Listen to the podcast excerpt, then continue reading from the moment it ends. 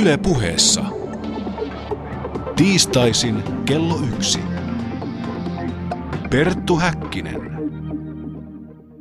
Oikein Solar Fallista päivää teille kaikille ja lämpimästi tervetuloa tämänkertaisen päänavauksemme pariin. Vuonna 1400 Suomessa oli kolme kaupunkia.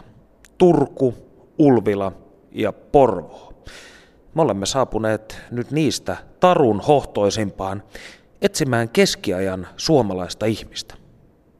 Oppaanamme matkalla toimii matkaopas keskiajan Suomeen kirjan kirjoittanut Ilari Aalto. Lämpimästi tervetuloa lähetykseen. Kiitos ja Jumalan terve kaikille kristikansalle ja tervetuloa Suomen Turkuun. Vuonna 1400 kuten mainitsinkin, niin Turku, Porvoo ja Ulvila saivat tällaisen kaupungin privilegion. Mitä tämä tarkkaan ottaen tarkoittaa? Tässä yhteydessä privilegio tarkoittaa valtakirjaa, jonka kuningas on antanut, ja siinä on määritelty, että nämä kaupungit saavat kaupunkioikeudet, oikeuden, niin kuin kaupunkisanakin sanoo, käydä kauppaa ulkomaille. Eli periaatteessa keskellä nämä kaupungit oli ainoat paikat, missä sai harjoittaa laajamittaisempaa kauppaa. No jos ajatellaan viehättävää Suomen Turkua Aurajoen rannalla, tarkkaan ottaen 615 vuotta sitten, niin millainen kaupunki tämä oli? Nykymatkaajan silmissä varmasti aika pieni. Täytyy ymmärtää, että keskeinen väestömäärä oli paljon nykyistä pienempi ja tässä mahtavassa Turun kaupungissakin oli vain 1500 asukasta. Ja tämä kaupunki pienuudestaan huolimatta oli hyvin tiivis. Se oli täynnä ennen kaikkea hirsitaloja, mutta tässä vaiheessa oli rakennettu ensimmäisiä kivitaloja. Se oli levittäytynyt kummallekin puolelle jokea, tärkeimpi puoli oli tämä, mitä Turussa edelleen kutsutaan Tälpual, jokke, missä seisoo tuomiokirkko, mutta siellä Aninkaisten puolellakin oli sitten pienempää kaupunkiasutusta. Ja jokivarsi oli täynnä laitureita ja ranta-aittoja. Tietysti Turku oli kaikkein tärkein näistä Suomen silloisista kaupungeista, mikä tarkoitti, että täällä käytiin ennen kaikkea Aurajoen kautta sitten vesitsekauppaa Itämerelle. Ja jos te kuulijat ihmettelette tätä mehevää tilakaikua, joka tässä puheemme taustalla hohkaa, niin kysymys on siitä, että olemme Turun tuomiokirkossa, eli maamme ainoassa katedraalissa. No jos ajatellaan sitten 600 vuoden takaista turkulaista ihmistä, niin säätyjähän noihin aikoihin oli kolme. Voisitko kertoa, millainen oli säätynsä tyypillinen edustaja? Säätöjä oli tosiaan kolme ja niistä kaikkein yleisin koko keskiajan Euroopassa oli talonpojat. Ja Suomessa vielä leimallisesti, että suomalaisista 95 prosenttia oli talonpoikia, maata viljeleviä talonpoikia. Mutta tietysti kaupungissa tilanne on toinen. Et täällä korostui tietysti tuomiokirkon kautta papiston rooli, joka oli toinen näistä säädyistä. Kolmas sääty oli rälssi, eli voitaisiin puhua aatelistosta, mutta ero aateliuteen on se, että rälssi säätö ei varsinaisesti periytynyt suoraan, mutta rälssi, rälssiin kuuluu nämä ritarit ja muut ylemmät maanomistajat. Mutta nyt kun ollaan täällä Turussa, niin täällä se hallitseva yhteiskuntaryhmä oli porvarit, jotka oli nimenomaan niitä, jotka vastasivat siitä kaukokaupasta. Kun puhuimme tässä keskiajan tavallisesta turkulaisesta, niin miten tavallinen turkulainen eli? Miten hän asui, mitä söi ja kuinka korkea oli hänen keskimääräinen elinajan odotteensa? Nämä kaikki asiat oikeastaan riippuu ihan tyystin siitä, että mihin yhteiskuntaryhmään ihminen kuuluu. Et vaikka ne porvarit oli se näkyvin ryhmä täällä kaupungissa, niin suurin osa kaupungin asukkaista luultavasti oli kuitenkin palvelusväkeä, merimiehiä, kantajia ja käsityöläisiä, joskin nämä käsityöläiset kyllä myös luettiin porvareihin, mutta he eros kuitenkin näistä oikeista suurporvareista, jotka oli siellä ihan yhteiskunnan huipulla. Mutta jos ajattelee näitä porvareita, niin he pyrki kyllä kaikin puolin näyttämään sen oman vaurautensa. He asu kivisissä, kivestä muuratuissa, tiilestä muuratuissa taloissa, jotka kyllä loisti kauas, ne oli korkeampia ja suurempia kuin nämä perinteiset hirsirakennukset, mitä Turku muuten oli pullollaan. Ja he pyrki pukeutumaan loisteliaammin kuin tavallinen rahvas. Heillä oli kauppaverkostoja, suhteita ympäri Itämertä ja niinpä heidän oli aika helppo tuoda vaikka Flanderista sitä kaikkein hienointa verka villakangasta, tietysti räikein värei värjättyä. Ja heidän ruokapöydässäänkin näkyy heidän asemansa, että he kyllä joivat ahkerasti viiniä, jota tuotiin Ranskaa myöten, ja sitten käyttivät mahdollisuuksien mukaan erilaisia kaukomaiden mausteita, että kanelia, kardemumma ja neilikkä, nämä meidän perinteiset joulumausteet on, on keskiajalla kuulunut nimenomaan sinne porvareiden pöytään. Niin ja kuten rakas siskoni aina sanoo, niin peruna, joka pilasi suomalaisen keittiön, niin perunahan ei ollut rantautunut vielä näihin aikoihin Suomeen, niin mitä tällaiset vahvemman aineksen edustajat sitten silloin lihan seuraksi söivät? No tästä lihasta mä voisin sanoa, että yleensä meidän mielikuvissa jostain syystä keskellä mässäiltiin pilaantuneella lihalla. Mä en tiedä, mistä tämä ajatus on peräisin, koska liha oli hyvin harvinainen tuttava useimmissa ruokapöydissä, ja se ei todellakaan ollut pilaantunutta. Että etenkin porvaristo oli kyllä hyvin tarkkaa siitä, että ne oli parhaita ja tuoreimpia lihapaloja, mitä käytettiin. Mutta tämän lihan seuralaisena tai ennemmin kalan, kala oli useimmin pöydässä nähty vieras, syötiin kasviksia, vihanneksia. Nauris oli se kaikkein yleisin. No kuinka vanhaksi sitten keskimäärin eli talonpoika, porvari tai papiston edustaja? Oliko näissä hyvin suuria eroja yhteiskuntaluokasta riippuen? Se yleinen mielikuva taas taitaa olla, että keskiajalla kuoltiin kolmekymppisinä, mutta sekään ei, ei pidä paikkaansa, vaan tässä on nyt sekaantunut keskimääräinen elinien odote, joka oli kyllä aika matala johtuen valtavasta lapsikuolleisuudesta, mutta jos ensimmäisistä elinvuosistaan selvisi hengissä, niin mihin vaan näistä ryhmistä kuulukaan, niin ihan hyvin saattoi kyllä odottaa elävänsä viisikymppiseksi. Ja tässä on jonkun verran ero eri väestöryhmien välillä, mutta ei niin dramaattista kuin muualla Euroopassa. Että toki porvaristoja, rälssiä, papistoja, jotka sai parempaa ravintoa, usein oli pidempiä ja eli pidempään kuin talonpoikaisväestö, mutta Suomessa ei kyllä puhuta kauhean monista vuosista. Itselleni tässä sinun viihdyttävässä ja faktapitoisessa teoksessa niin pisti silmään se, että suomalaiset eivät olleet niin lyhyitä keskiajalla kuin yleisesti luultiin, mutta hyvin pienijalkaisia. Tämä oli minulle täysin uutta informaatiota. Voitko kertoa ö, tällaiset peruskengän koot suomalaisille miehille ja naisille? Joo, tämä tosiaan tämä kenkien koko perustuu hyvin pitkälti Turusta tehtyihin arkeologisiin kenkälöytöihin, mitä on sitten vertailtu nykyisiin kenkä koko taulukoihin. Ja kyllä ne järjestään alle 40 onnekoot.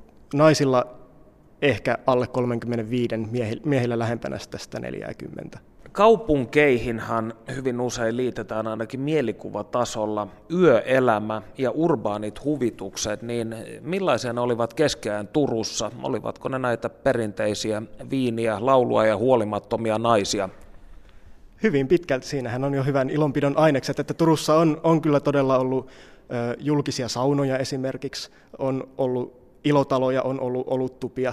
Näistä ei ole juurikaan tai oikeastaan ollenkaan säilynyt kirjallista tietoa keskeeltä, mutta näitä on varmasti ollut.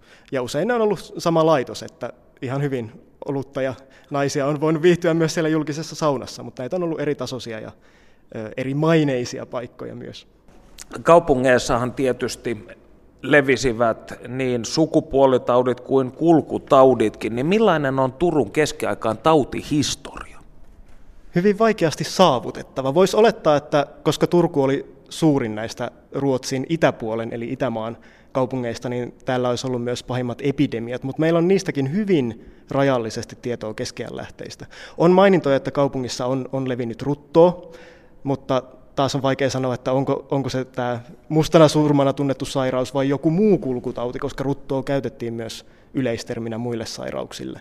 Mutta ehkä ihan hyvä neuvo, jos keskeen Suomeen kuulija päätyy, niin on, on välttää kaupunkeja ja ihmisiä silloin, kun kulkutaudit leviää. Mutta luultavasti vielä vuonna 1400 ei ollut niin suuria ruttoepidemioita täällä päin kuin mitä sitten on 1400-luvun puolelta myöhemmin dokumentoitu. Ja myöskään nämä muut pahat sairaudet, ennen kaikkea isorokko ei silloin vielä kauhean pahasti näillä seuduilla riehunut. Kuinka paljon ylipäätään, onko tästä mitään valistuneita veikkauksia, niin Itä-Ruotsissa oli asukkaita keskiään aikoihin? Väistämättä ne on kaikki enemmän tai vähemmän veikkauksia, mutta jos lähdetään laskemaan taaksepäin 1500-luvun puolivälin tunnetuista väestömääristä, niin on arvioitu, että Suomessa on ollut keskiajalla tällöin 1400 paikkeilla noin 200 000 asukasta. Eli sinänsä ei lainkaan hullummin, jos ajattelee, että Lontoossa asui noihin aikoihin 35 000 ihmistä. Eli skaala on ollut muutenkin hivenen pienempi. No mennään sitten henkilökohtaisuuksiin. Mikä sinua kiehtoo keskiajassa? Tiukka kysymys.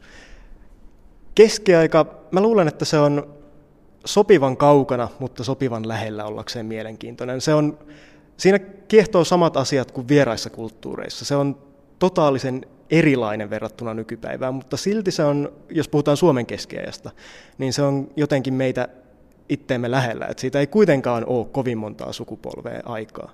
Ja mua kiehtoo siinä, se on mun mielestä esteettistä. Keskiaikainen rakentaminen on esteettistä, keskiaikainen taide on esteettistä, mutta yhtä lailla kiehtoo myös se luontoläheisyys. Elettiin ikään kuin luonnon armoilla ja hyvin, hyvin vahvasti se tiedostaen ja sitä kunnioittain.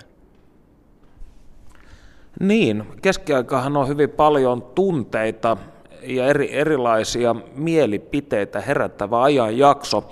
Meillä on totut, totutusti luotu kuva pimeästä keskiajasta, joka oli täynnä tauteja, ihmisten hirttämisiä ja polttamisia, mädäntyneellä lihalla mässäilyä ja muuta synkeää puuhastelua, mutta onko tämä kuva laisinkaan realistinen? Siinä mielessä kuva on realistinen, että pimeää todella oli, että tällaista sähkövalaistusta, joka 1800-luvun lopulta lähtien on maailman vallannut, niin ei, ei ollut olemassa, mutta muuten siinä on kyllä viilattavaa.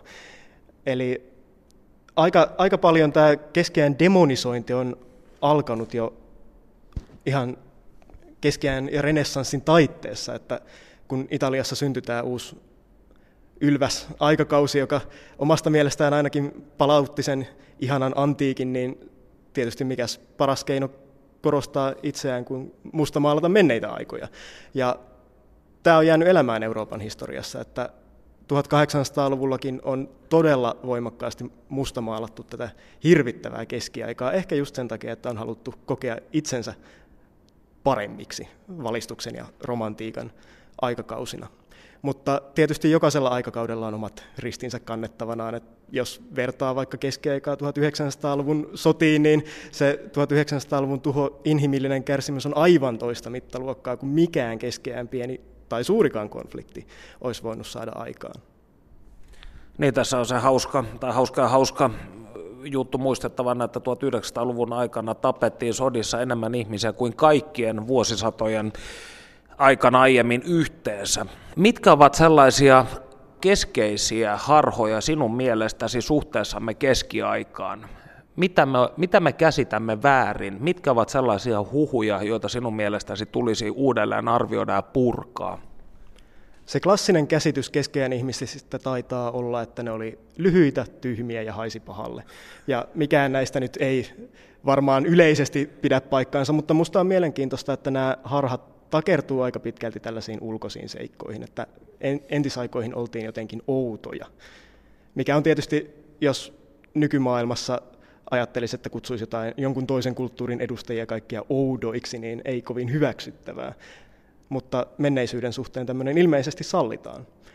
Mutta sellaisia yleisiä harhakuvia, niin no yksi hyvin syvälle iskostunut asia on se, että ajatellaan, että keskeellä kaikki usko, että maapallo on litteä, mikä ei alkuunkaan pidä paikkaansa. Antiikin aikana todistettiin jo, että maapallo on, on pallon muotoinen ja laskettiin vielä aika tarkkaankin sen ympärysmitta. Ja tämä tieto ei kyllä keskeellä missään vaiheessa unohtunut. Päinvastoin kaikki oppineet noudatti hyvin tarkkaan sitä, mitä antiikin lähteissä oltiin sanottu. Ja silloin kun Kolumbus ihan siellä keskeään loppumetreillä purjehti Amerikkaan, niin häntä ei suinkaan syytetty siitä, että hän tipahtaa maailman reunalta, vaan nämä aikansa oppineet varoitteli häntä, että hän on laskenut aivan väärin maapallon läpimitan, että hän, hän tulee nääntymään matkalla nälkää ja janoa ennen kuin pääsee Intiaan asti, missä olivatkin aivan oikeassa, mutta onneksi siellä oli yksi manner välissä. Tässä sinun teoksessasi Matkaopas keskiajan Suomeen sinä olet itse arkeologiaa opiskellut, mutta tämä ei ole kuivakka akateeminen esitys, vaan tässä on tällainen fenomenologinen, voi sanoa henkilökohtaisen kokemuksen vahva aura, jos nyt tällaista termiä halutaan käyttää, niin miten ihminen ikään kuin pystyy luomaan elävän suhteen menneisyyteen, vaikka oman maansa menneisyyteen ja elävöittämään sitä itselleen? Miten tämä on mahdollista? No niissä akateemisissa piireissä tämä on kyllä suorastaan kirosana, tämmöinen subjektiivinen kokemus ja siinä mielessä kirjan kirjoittaminen oli mulle aika iso rajan ylitys jollain tapaa. Mutta toisaalta mä koen ennen kaikkea arkeologiassa, toki muissakin historiatieteissä, hirvittävän tärkeäksen omakohtaisen ymmärtämisen. On hyvin vaikea oikeasti yrittää päästä menneisyyden ihmisen nahkoihin, jos ei yritä ymmärtää, miltä on tuntunut elää jonain toisena aikana. 1100-luvulta eteenpäin elettiin niin sanottua akkulturaation aikaa, jolloin katolinen usko rantautui Itä-Ruotsiin. Millaista tuo aika oli? Tästä liikkuu hyvin paljon tarinoita miekkalähetyksestä ja muusta, mutta oliko kyseessä loppujen lopuksi niin kivulias prosessi kuin on annettu ymmärtää?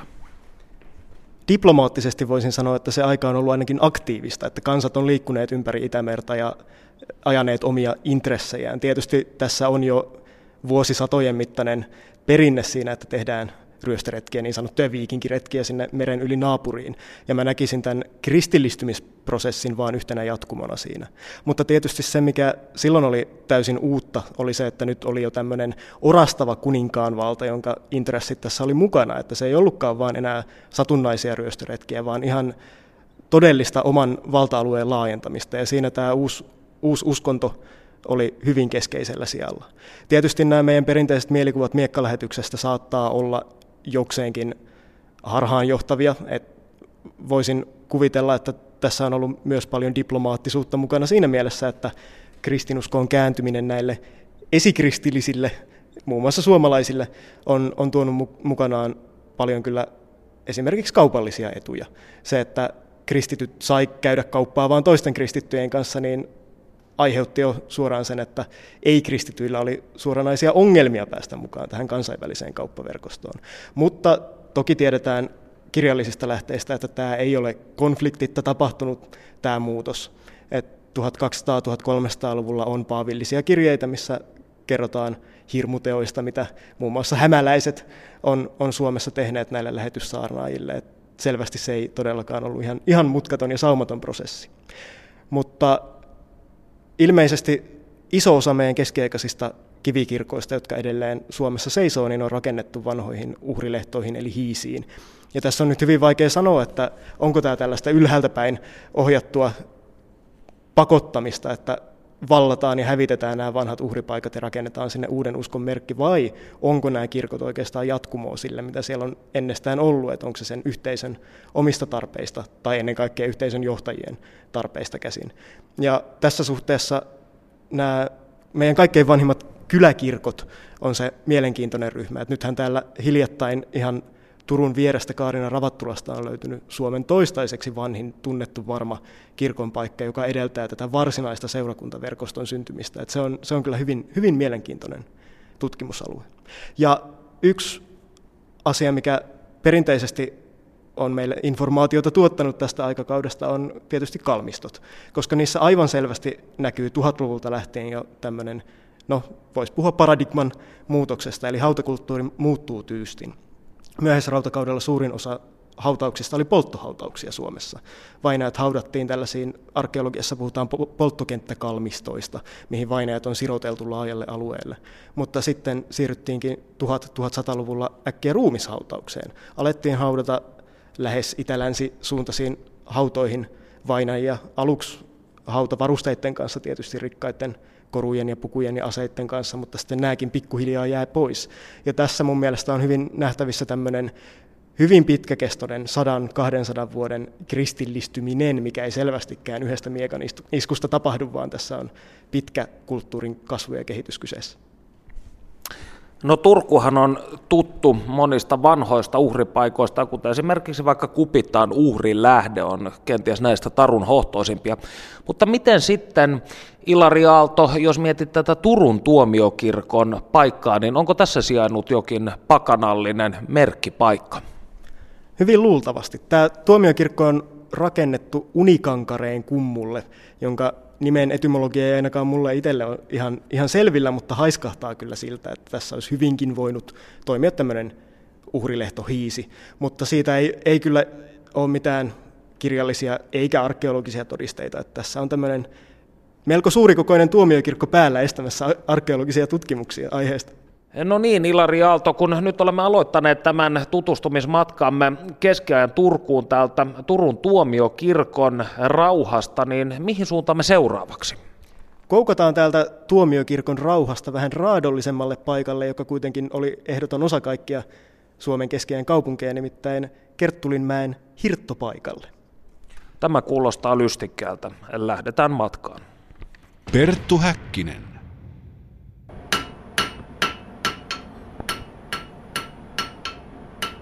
Retkemme keskiaikaan jatkuu nyt täällä Suomen Turussa ja minä olen tullut nyt Varuseppäin Killan pajalle, jossa Killan vanhin eli Marko Saari on nyt minun seurassani ja lupautunut kertomaan minulle Killan toiminnasta. Oikein hyvää päivää. Hyvää päivää. Niin, mikä on Varuseppäin Kilta? Varuseppäin Kilta on turkulainen yhdistys, joka mahdollistaa ihmisille niin kuin keskiajan historian tutkimista ja harrastamista erilaisilla aloilla, että asetaitojen tutkimista ja harjoittelemista pajapuolella sitten tehdään aseita ja harniskoita ja sitten on elävöityspuoli, eli käytetään näitä kahden edellisen tuloksia sitten ja näytetään niitä yleisölle. Tämä paikka on tosiaankin Sepän paja. Mistä tämä kaikki on saanut alkunsa? No Varusseppän killan alku on tuolla jossain 90-luvun puolivälissä ehkä. Silloin kaverini Mikko Fleming oli tässä seppänä tässä samassa pajassa ja hänen kanssa tässä tehtiin kaiken näköisiä projekteja sitten hän tietty töitä ja mä vapaa-ajan juttuja ja näin muuten. Ja sitten hän yksi kerta sanoi, että joo, että hei, nyt on tämmöinen keskiaikajuttu, onkohan nousussa. Että tehdään mekin harniskat ja mennään tuohon pellolle tappelemaan. No hänelle se oli ehkä vähän enemmän läppä, mutta mä otin sen tosissaan. Siitä se oikeastaan lähti. Kuinka sinä alun perin opit tämän sepän työn? Oliko sinulla jonkinlainen tausta jo olemassa? Joo, mä olen käynyt Mynämäellä Lounais-Suomen käsi- ja taideteollisuusoppilaitoksessa. Mä olen artenomi sieltä. Kuinka paljon teillä on mukana ihmisiä toiminnassa tänä päivänä? Meillä on semmoinen reilu parikymmentä aktiivia, mutta sitten paperilla on 80 jotain. Millaista väkeä teidän toiminnassanne on mukana?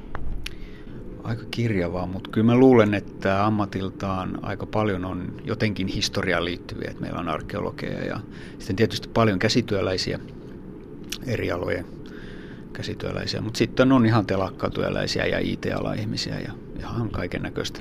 Vieressäni on tuollainen mallinuken näköinen hahmo, joka näyttää kaikkinensa keskiaikaiselta. Onko tuo ulkonäkö todellakin keskiaikainen? Joo, tämä on hyvin tyypillinen 1300-luvun loppupuolen tämmöinen harniskakokonaisuus. Eli aseistetun miehen varustukset siinä kyllä. Kuinka te saatte tietoa siitä, että millainen oli keskiaikainen sota-asu? No museot on kyllä avain asia tässä kohtaa. Että Suomessa on kovin vähän varsinkin keskiaikaista varustusta, mutta että Euroopan puolelta sitten löytyy hyvin paljon lähteitä ja tietysti muita harrastajia, että nykypäivänä tuo internet on sellainen asia, mikä niin kuin mahdollistaa harrastajien ihan ympäri maailmaa tietysti niin tämmöisen tiedonjaon sitten tälläkin alalla.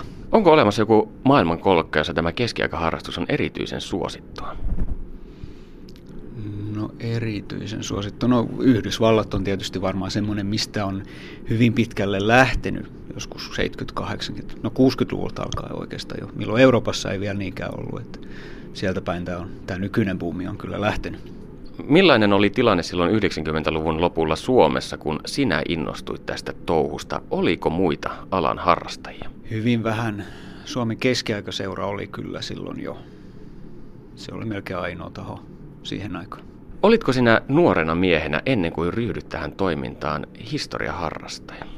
Kyllä mua historia kiinnosti, mutta ei se ollut mikään semmoinen niin erityinen asia. Että kyllä tämä on niin kasvanut tämän myötä enemmänkin tämä historiaharrastus. Entä tänä päivänä, kuinka paljon sinä käytät aikaasi tähän keskiaikaharrastukseen? Kyllä tämä sanotaan päivittäistä on. En, en ihan tarkkaa aika osaa sanoa. Että kesällä menee enemmän kuin talvella, sanotaan näin. Millainen on sinun tavallinen päiväsi täällä pajalla? No pajalla pistetään tietysti tulee tahjo ensimmäisenä, vaikka nyt ei ensimmäiseksi takomaankaan rupeisi, niin kuitenkin jonkinnäköiset tulet siihen ja sitten katsotaan mitä on listassa tekemisen arvoisia asioita ja lähdetään eteenpäin.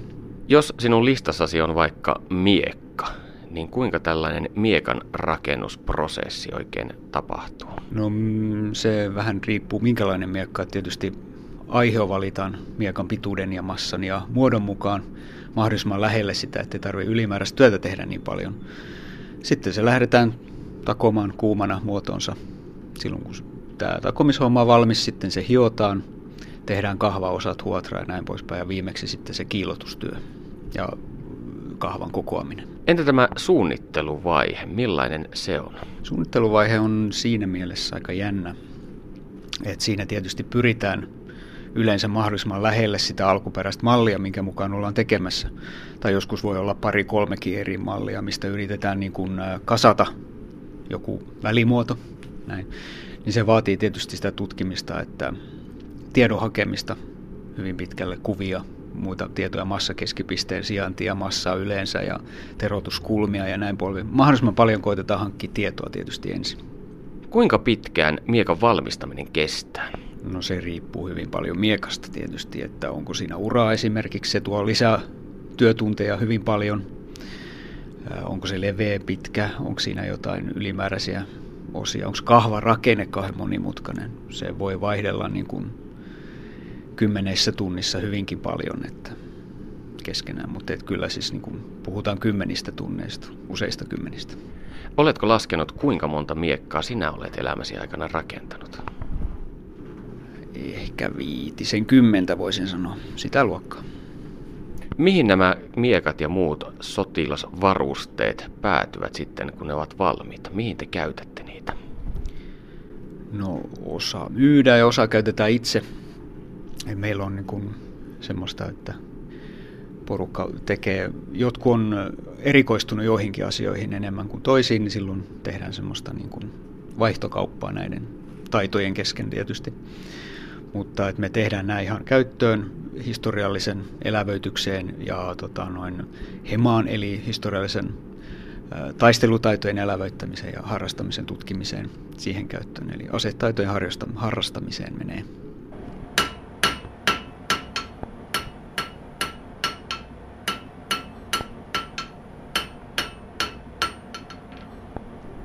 Tällä pajan seinällä on tosiaan valokuvia, jossa näkyy ihmisiä sonnustautuneena keskiaikaisiin asuihin ja tuossa muun muassa kaksi miestä miekkailee ihmisten edessä. Kerrotko hieman näistä elävöitystapahtumista? No nämä yleensä sijoittuu, siis mitkä yleisö näkee, ei harrastajat, niin nämä on yleensä noiden keskiaikamarkkinoiden ja vastaavien tapahtumien yhteydessä. Että meidät yleensä tilataan tuomaan sitä ilmettä ja elämää nimenomaan, että minkälaiset keskiaikaiset ihmiset olisi näyttänyt ja miten ne olisi tehnyt mahdollisesti vastaavassa tilanteessa. Missä kaikkialla näitä tapahtumia järjestetään? Hankitteko te yleensä sellaisen paikan, joka on jo lähtökohtaisesti keskiaikainen, esimerkiksi vanhan linnan? No omiin tapahtumiin ehkä kyllä joo. Pyritään mahdollisimman kauas niin kuin nykyaikaisesta elämästä siinä mielessä, mikä on aika vaikeaa. mutta nämä markkinat on semmoisia, missä me ollaan sitten ja näin. Kuinka usein tällaista toimintaa on? Tämäkin painottuu nimenomaan kesään enemmän, että silloin on ulkoilmatapahtumat on ihmisille helpompia. Omaa toimintaa tietysti harrastetaan talvellakin, käydään jossain vaelluksella keskiaikavarusteissa ja katsotaan, miten ne toimii rankemmissakin olosuhteissa, mutta nämä on aika harvaksi. Kesäpuolella ollaan enemmän. Kerrotko hieman tällaista keskiaikaista vaelluksesta? Millainen tapahtuma se on? No mennään jonnekin esimerkiksi Kuhankuonolle, mikä on tässä lähellä tämmöinen vaellusreitistöalue. Sinne mennään autolla kylläkin. Siellä pistetään sitten keskiaikavaatteet, varusteet, jätetään kaikki moderni pois ja sitten lähdetään vaeltamaan suunnitellun reitin mukaisesti. Joskus pidempään, joskus vähemmän, voidaan olla yötäkin mahdollisesti. Millainen on erityisen onnistunut elävöitystapahtuma?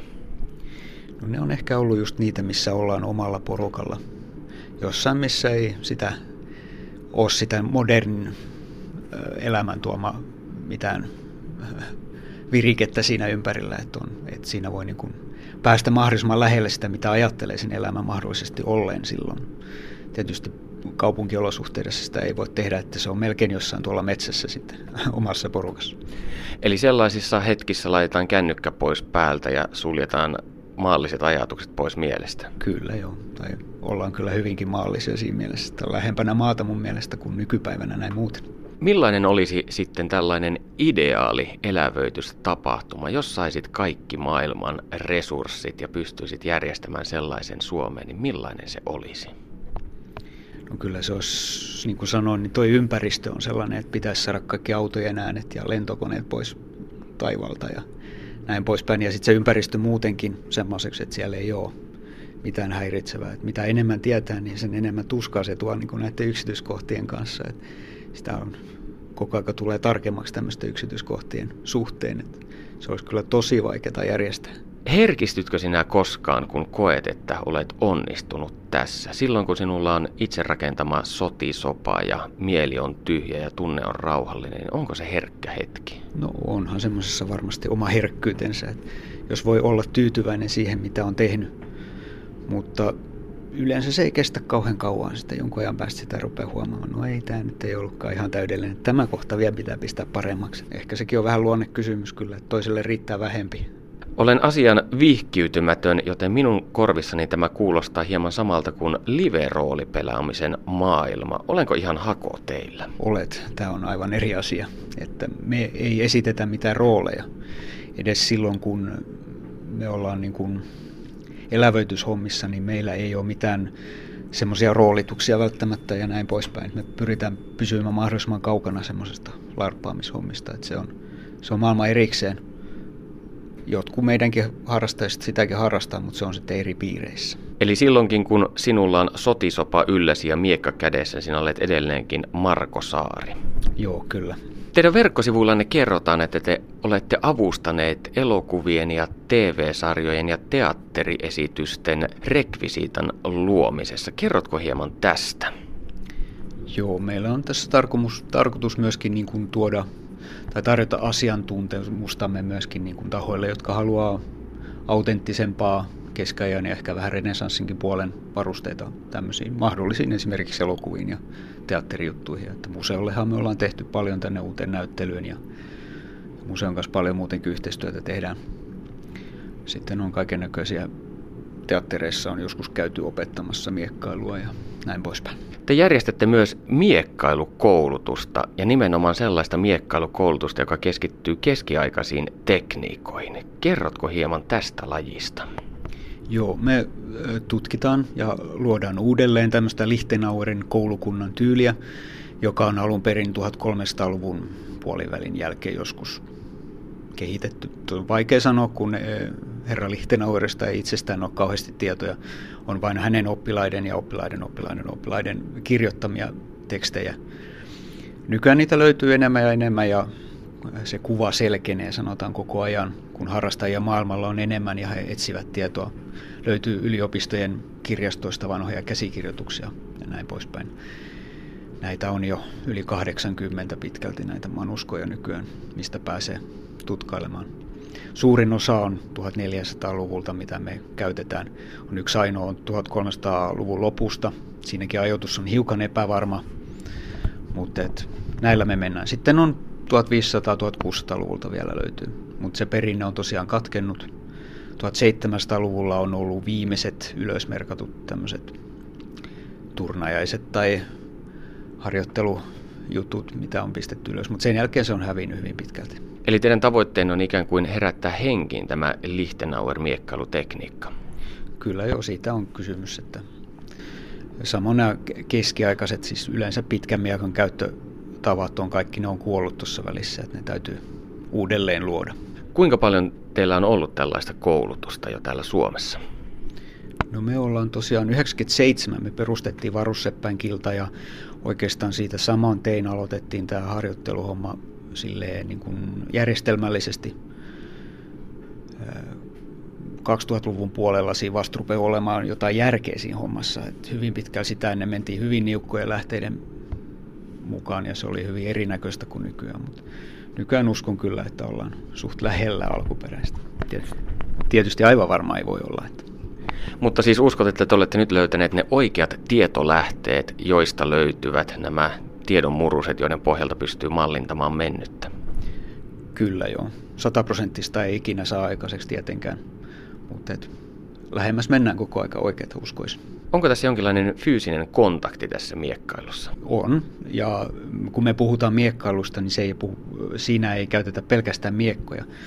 Ää, tässä tyylissä paini on sen kaiken perusta. Näissä vanhoissa manuaaleissa yleensä vähintään puolet on painia. Se on se aseenkäyttöjen perusta. Ja sitten on, pitkä miekka on ehkä tärkein aseista, mutta siellä on tikaria, kaiken näköisiä keihäitä, pitempiä aseita, aseita niin kuin petruskaa ja hilparia ja sirppejäkin meillä on käytössä ja kaiken näköisiä erilaisia. Meidän seurassa kilpailu ja semmoinen vapaaotteluksi kutsuttu harjoittelumuoto tulee vasta aika myöhään. On muita seuroja, jotka aloittaa sen huomattavasti varhaisemmin, mutta me uskotaan siihen, että jotta se tyyli pysyy ihmisten mielissä kokonaisena, että ihmiset pystyy ottelemaan sen tyylin mukaisesti, se vaatii huomattavasti enemmän harjoittelua kuin mitä monet niin kuin lähtee liian varhaisen sen kanssa liikkeelle. Perttu Häkkinen.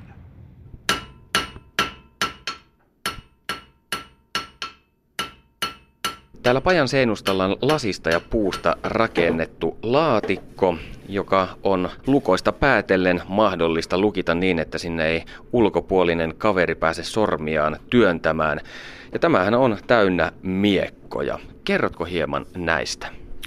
Tässä on ä, erilaisia. Nämä on siis teräviä, ne on sen takia täällä suojassa, ettei mahdolliset katselijat sitten vahingossa itseään silvo, koska tuntuu olevan se, että ensimmäinen reaktio on aina se, että siihen terään pitää koskea. Ja toinen on tietysti se, että niihin jää sormenjälkiä, niin niitä sitten saa putsata. Kyllä.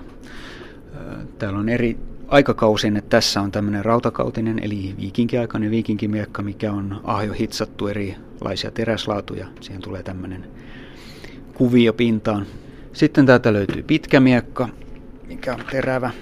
Sitä käytetään noissa leikkuuharjoitteluissa koska me ei päästä oikeastaan semmoiseen sataprosenttiseen tilanteeseen, missä me päästäisiin tarkistamaan meidän tekniikoiden toimivuus, eli siis oikea kamppailua terävillä miekolla hengenlähtöön asti, niin, niin tota, se harjoittelu täytyy pilkkoa osiin, ja yksi on tuo leikkausharjoitukset, jossa me pystytään sitten varmentamaan, että ne leikkauslinjat ja lyöntilinjat on oikein, että ne leikkaa riittävän syvälle. Kuinka te toteutatte nämä harjoitukset? No meillä on jonkinlainen tolppa, mihin me pistetään tuommoisia bambu- tai tatamirullia. Se on tämmöinen hyvin tyypillinen näissä piirissä käytetty vastus, eli tatamirulla, mikä on lietetty vedessä, niin se kuulemma sitten vastaa jotenkin jossain määrin ihmisen kehon vastusta leikattaessa. En tiedä, mistä tähän on päästy, mutta, mutta se riittää meille kyllä se tuloksen näkeminen sitten. Että siinä näkee sen, että onko se puhdas linja, onko se terä kääntynyt onko se liian heikko lyönti tai jopa liian luja lyönti siinä mielessä. Ja onko siis niin, että tämän jälkeen voi varmistua siitä, että miekka on valmistettu täysin oikein? Se on yksi myöskin, että, että jos menee esimerkiksi teräpoikki siinä, niin sitä sen tietää, että se oli huono miekka. Onko tämä kallis harrastus? Kyllähän tämä niin välineurheilua on, että tässä on, riippuu mitä haluaa. Et tietysti jos vain haluaa harrastaa esimerkiksi painia, niin eihän se vaadi oikeastaan yhtään mitään panostusta, mutta sitten jos haluaa harniskoitua taistelua, kamppailua harrastaa, niin sitten se vaatii jo isotkin rahat, jos haluaa kunnollisen harniska ja aseet ja välineet. Kuinka paljon tuollainen oikeaoppinen harniska maksaa?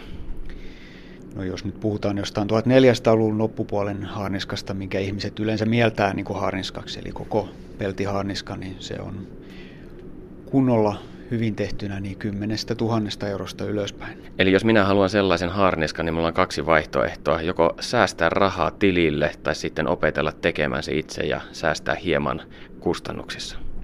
Joo, mutta se tekeminenkään ei ole niin suoraviivasta, että siinä raha palaa siihen kokeiluun ja opetteluun kyllä jonkun verran. Kuinka pitkään sellaisen harniskan rakentaminen kestäisi?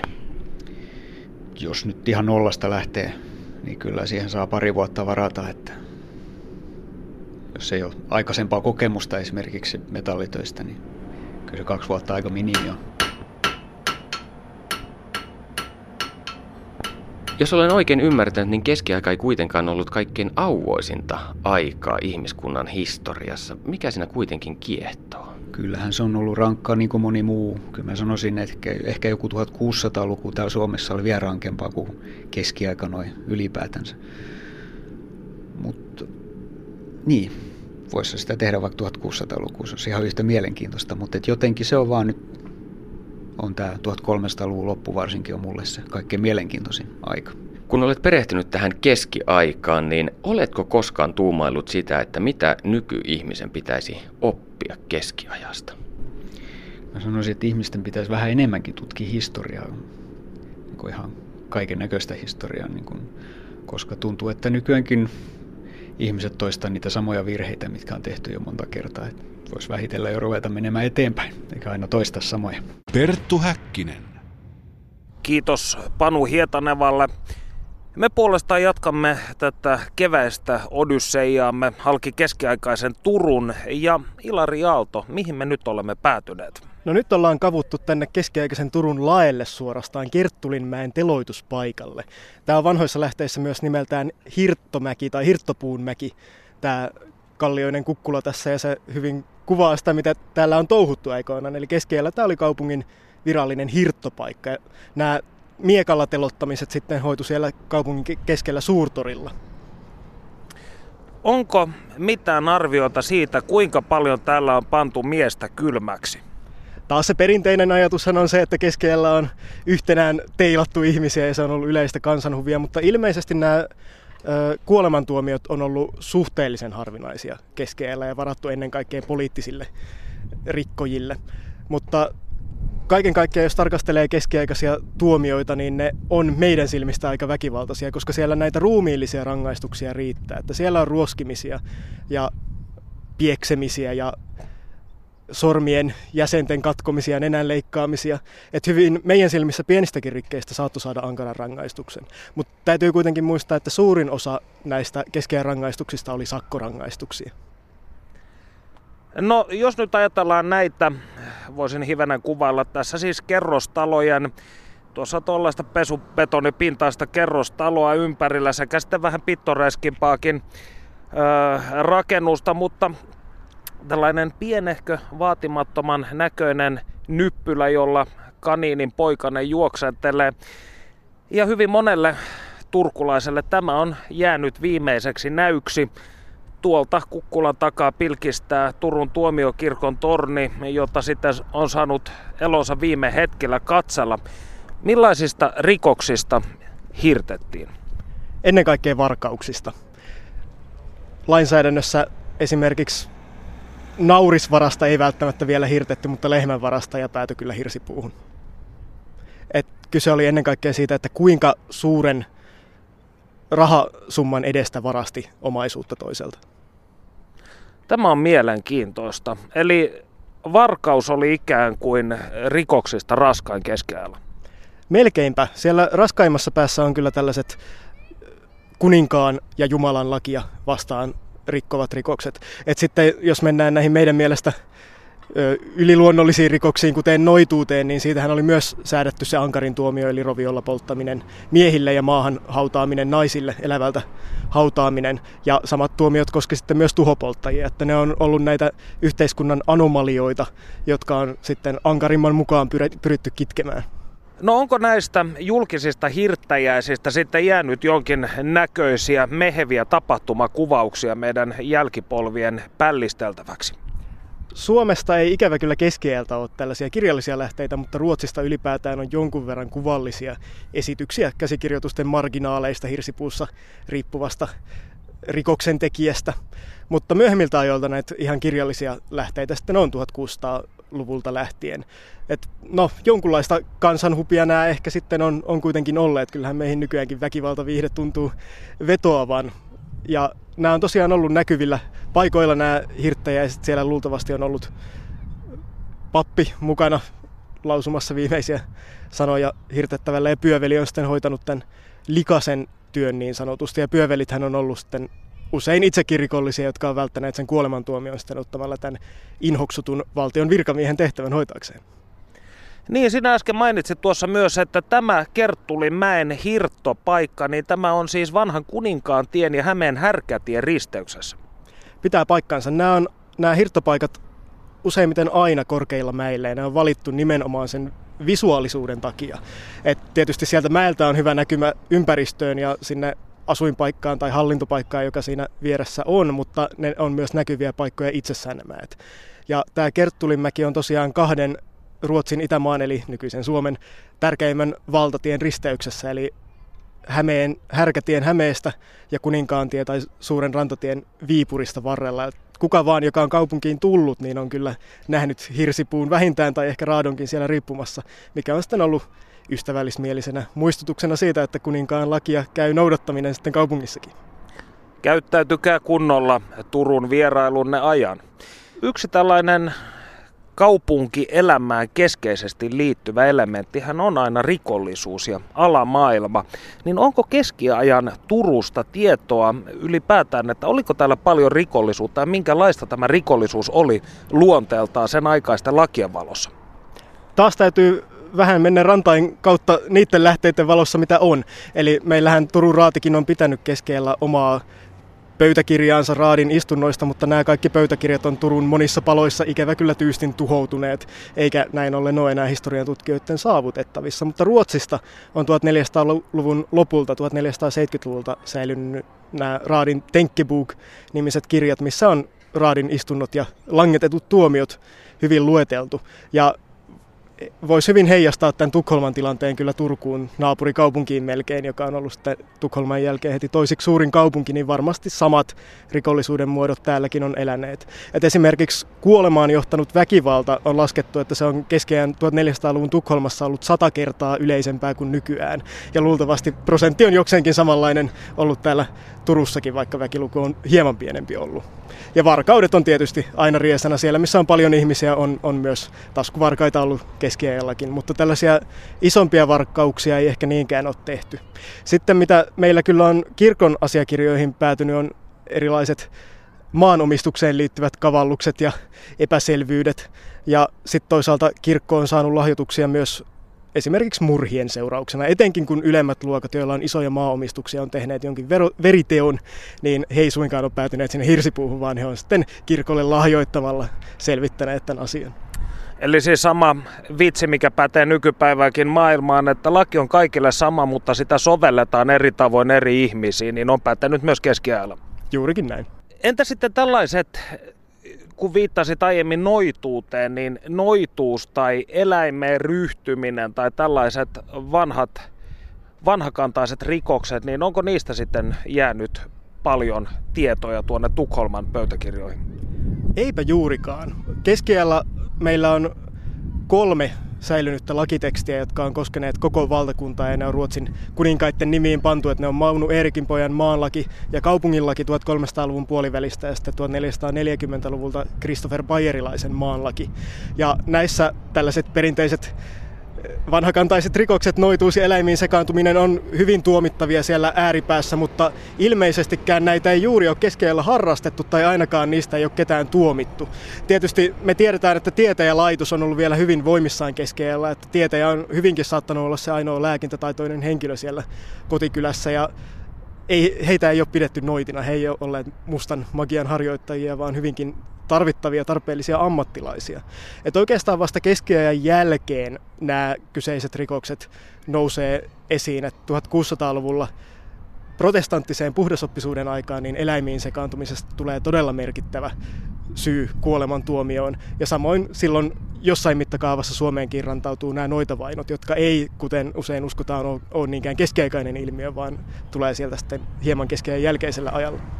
Kyllä, esimerkiksi Brittein saarten kuuluisen noitien metsästä Matthew Hopkinson, hän eli vasta 1600-luvulla muistaakseni, jos se nyt täysin erehdy.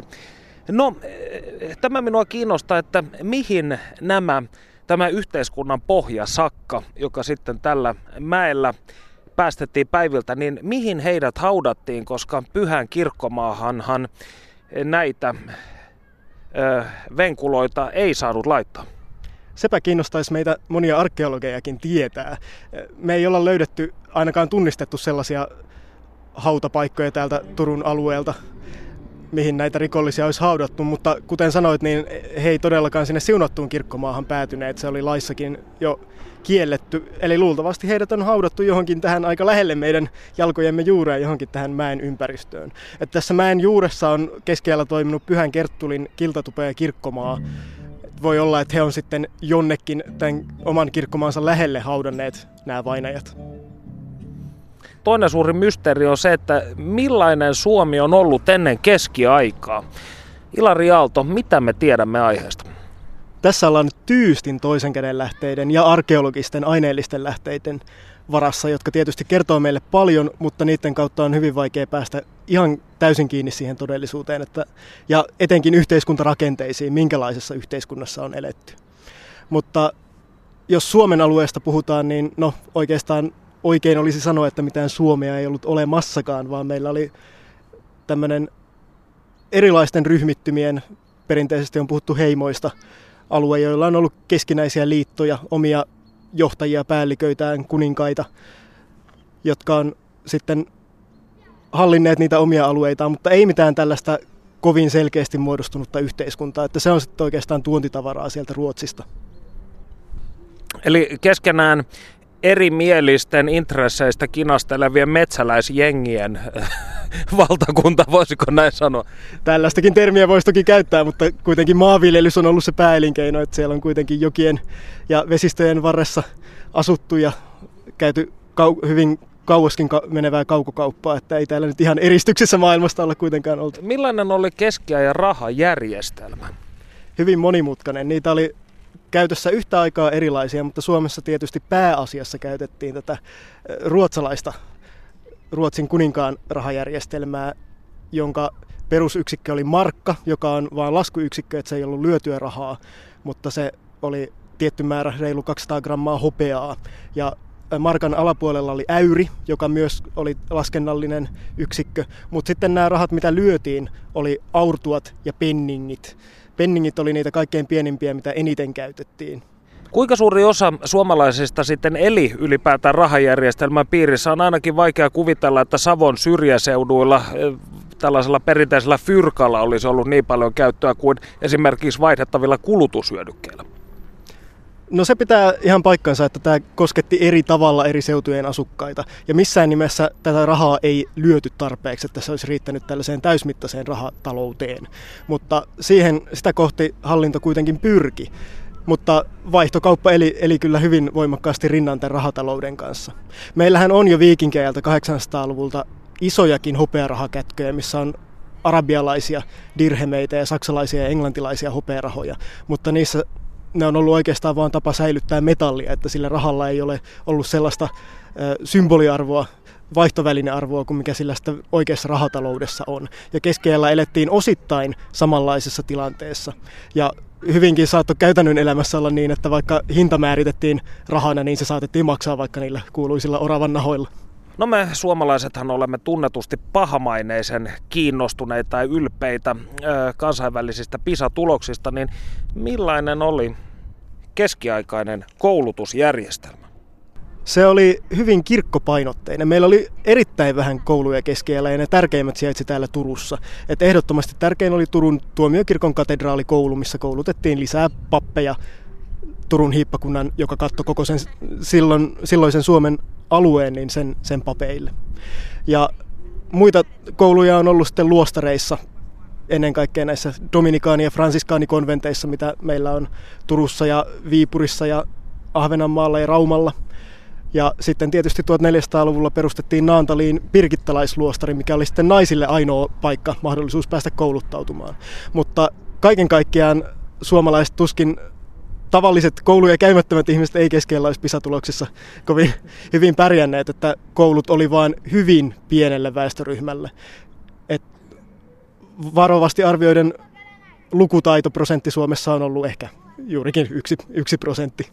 Millaisia olivat keskiaikaiset solvaukset ja kirosanat? Kuinka ihmiset pyrkivät ärsyttämään lähimmäisiään tuolloin? No varmaan aika samoin keinoin kuin nykyäänkin, mutta konteksti oli hyvin erilainen. Että keskiajalla, kun ei ollut olemassa kovin hyvää sosiaalista turvaverkkoa esimerkiksi, niin se, miten hyvin ihminen elämässä pärjäs, riippui pitkälti siitä minkälainen maine ihmisellä oli. Ja nämä solvaukset iski suoraan sinne ihmisen maineen ytimeen, joten niistä seurasi usein aika ankaria sakkorangaistuksia. Mutta nämä on ollut hyvinkin ö, navan alle meneviä solvauksia usein. Ö, näitäkin on Ruotsista säilynyt varsinaisen Ruotsin puolelta enemmän kuin Suomesta, ja sieltä esimerkiksi on tallentunut sinne Tukholman Tenkebuukkiin sellaisia fraaseja kuin pure mua persreikään tai sulla oli sähläri viime yönä helmassa. Usein ajatellaan, että keskellä oltiin kauhean siveitä, mikä ei tietenkään sekään pidä paikkaansa. Ihmiset oli meidän näkökulmasta kauhean suorapuheisia senkin takia, että ei ollut tällaisia kaunistelevia ilmaisuja asioille, vaan miehinen sukupuoli elin oli kyrpä esimerkiksi, sillä ei ollut mitään muuta nimeä. Synonyymiä. Näinpä kun elämme tällaisessa kehitysoptimistisessa ja kehityspainotteisessa yhteiskunnassa, niin historia usein luetaan sen kautta, että mitkä ovat olleet tällaisia kehityksen ja eteenpäin menon virtaavuuden aikakausia. Ja keskiajasta on tullut hyvin tällainen stagnaattinen, eh, paikalleen jämähtäneen ajan kuva, niin onko tämä oikeudenmukainen arvio tuosta ajanjaksosta? Mun mielestä se on jokseenkin kummallinen käsitys, että nyt puhutaan Euroopan mittakaavassa kuitenkin tuhannen vuoden ajanjaksosta. Ja jos tuhannen vuoden aikana ei tapahdu minkäänlaista kehitystä, ei minkäänlaista vuorovaikutusta, niin mä en oikein näe, että se on edes mahdollista.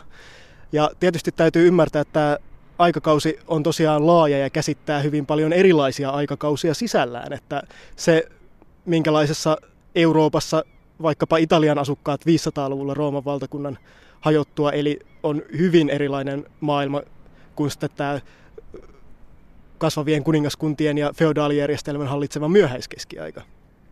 Et oikeastaan keskiaika on, väittäisin jopa, että se on ollut dynaamista aikaa. Se on ollut aikaa, jolloin on luotu perustat sille Euroopalle, missä me nykyään eletään. Et silloin vasta on syntynyt nämä kuningaskunnat, mistä on kasvanut sitten myöhemmin 1800-luvun kansallisvaltiot esimerkiksi. Me taidamme päättää tämän keväisen keskiaikaretkemme Turkuun tähän. Minä kiitän sinua lämpimästi vierailusta, Ilari Aalto. Kiitos paljon. Me palaamme asiaan ensi viikolla uusin kujein. Siihen asti oikein hedonistista loppuviikkoa. Perttu Häkkinen.